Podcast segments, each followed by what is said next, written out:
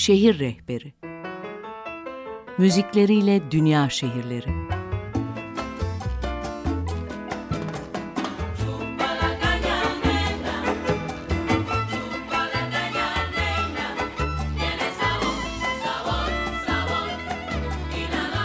Tarihleri, gezilecek yerleri ve müzikleriyle Dünya Şehirleri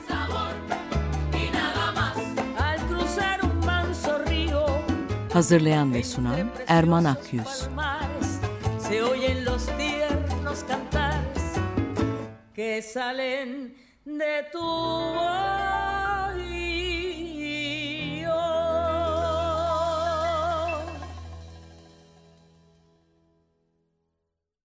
Günaydın Açık Radyo dinleyicileri. Şehir Rehberine hoş geldiniz. Ben Erman Akyüz. Bugün şehir rehberinde dünyanın öbür ucuna Avustralya'nın en büyük ve popüler kenti Sydney'e seyahat edeceğiz. Programın açılışında dinlediğimiz ses, Avustralya'nın yerli halkı aborjinlere özgü üflemeli çalgı didgeridoo sesiydi. Sydney'in tarihi, kültürü, görülmesi gereken noktaları ve tabii ki müziği üzerine konuşmaya başlayalım. Akdeniz, Anglo-Sakson, Asya ve Okyanusya kültürlerinin eşsiz bir sentezini içinde barındıran Sydney, Avustralya'nın en büyük, en kalabalık ve en çok turist çeken şehridir. 1788 yılında bir İngiliz kolonisi olarak kurulan Sydney'de şehrin yerli halkı olan aborjinlerin tarihi yaklaşık 40 bin yıl öncesine dayanmaktadır. Aynı zamanda adanın en eski yerleşim birimlerinden biri olan şehir 1770 yılında ünlü İngiliz kaşif James Cook'un keşfi ve 1788 yılında ilk İngiliz kolonisinin yerleşmesi sonucunda gelişmeye ve modernleşmeye başlamıştır. Şehre ilk yerleşenler İngiltere'nin aşırı kalabalık hapishanelerinden getirilen 759 adet suçlu ve aileleridir.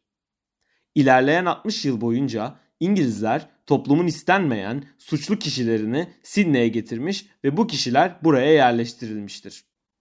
1851 yılında son İngiliz kolonisinin de yerleşmesinden sonra şehrin yakınlarında altın bulunması altına hücumu başlatarak şehir popülasyonunda patlamaya sebep olmuş. Bu artışı desteklemek için yapılan yatırımlar ise Sydney'in bugünkü gelişmişlik seviyesinin temeli olarak kabul edilmiştir.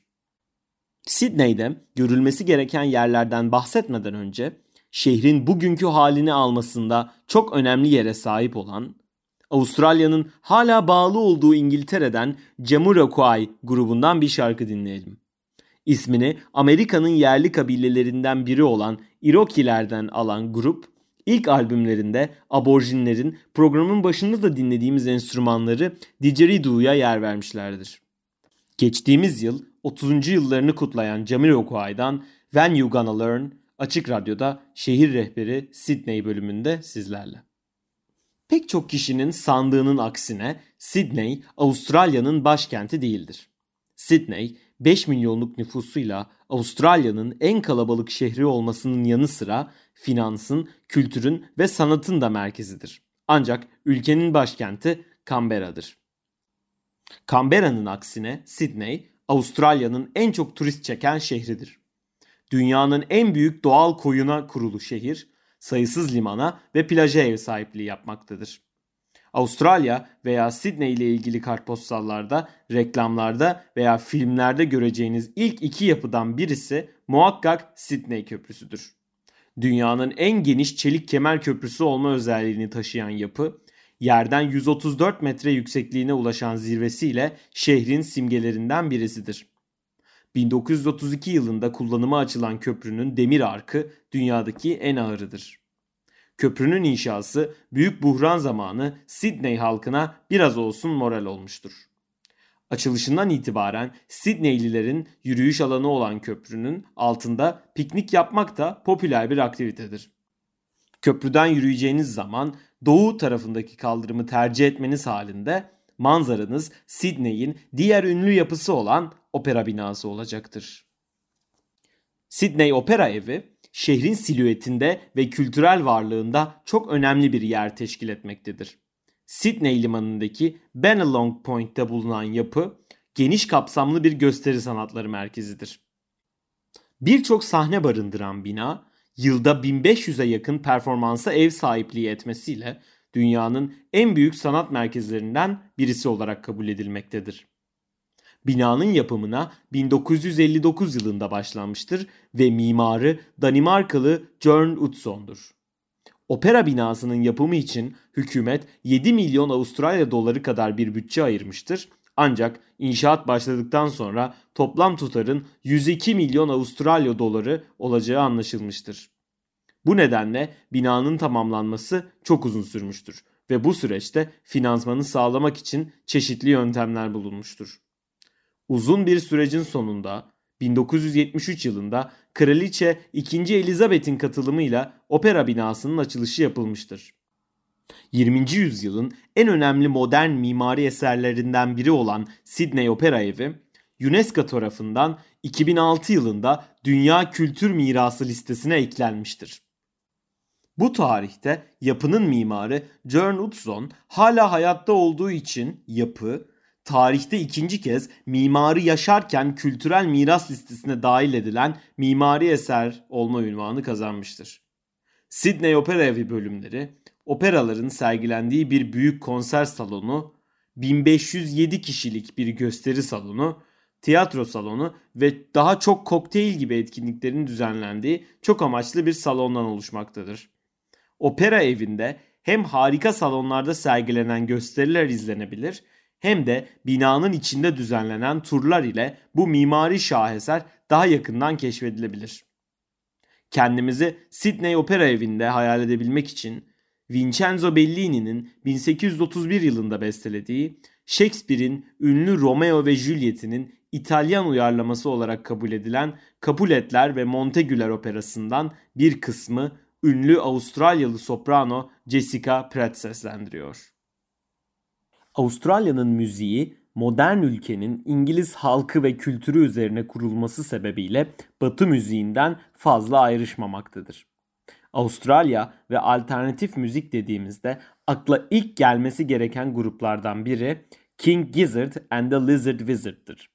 King Gizzard and the Lizard Wizard üretkenlikleri ve sürekli farklı tarzlar denemeleriyle öne çıkan bir gruptur. İlk albümlerini 2012 yılında çıkaran grup bugüne kadar dile kolay 23 adet stüdyo albümünü piyasaya sürmüştür. Bu senede 2 albümden daha fazlası demek. Grup her albümlerini farklı bir konsept etrafında şekillendirme konusunda kararlı bir yapıya sahip. Bu sayede her albümleri dinleyicisine bambaşka bir grubun elinden çıkmış gibi hissettiriyor. Şehir rehberinin bu yarısında dinleyeceğimiz 3 King Gizzard şarkısı da grubun farklı albümlerinden. Dinledikçe ne demek istediğimi daha iyi anlayacaksınız. Grubun 2020'de yayınladığı KG albümünden bir şarkıyla başlayalım. Otoritelerce psychedelic rock grubu olarak sınıflandırılan King Gizzard and the Lizard Wizard'ın bu tanıma en çok uyan albümünden Odd Life sizlerle. King Gizzard and the Lizard Wizard'ın 2015 tarihli Paper Mache Dream Balloon isimli 7. stüdyo albümlerine gidelim şimdi de. Grup bu albümde tamamen akustik enstrümanları kullanarak masalsı bir ortaçağ tınısı yakalamak istemiş. Az önce dinlediğimiz Odd Life şarkısından fazlasıyla farklı bir şarkı Cold Cadaver sizlerle. Şehir rehberinde Sydney bölümünün sonuna yaklaşırken King Gizzard and the Lizard Wizard'dan bir albüm ve şarkıdan daha bahsedelim. Flying Microtonal Banana grubun 2017 yılında çıkardığı 9. stüdyo albümünün adı. Bu albüm bizler için fazlasıyla özel. Çünkü albümün hikayesi grubun solisti ve lideri Stu Mackenzie'nin Türkiye'ye tatile gelmesi ve Avustralya'ya dönerken yanında bir bağlama götürmesiyle başlıyor. Batı müziğinde var olmayıp Doğu müziğinde var olan mikrotonlara yani 7 notanın aralarındaki sonsuz farklı sese odaklanan Mackenzie, bağlamadan esinlenip tasarladığı elektro gitar üzerine bu albümü kuruyor ve albümdeki parçalarda Anadolu ezgilerinden esinleniyor. Az sonra dinleyeceğimiz Sleep Drifter parçasının Aşık Veysel'in kara toprağından esinlendiğini siz de fark edeceksiniz. Dünyanın öbür ucunda Sydney'de başlayan şehir rehberinin bu haftaki bölümü Anadolu'ya ışınlanarak son buluyor.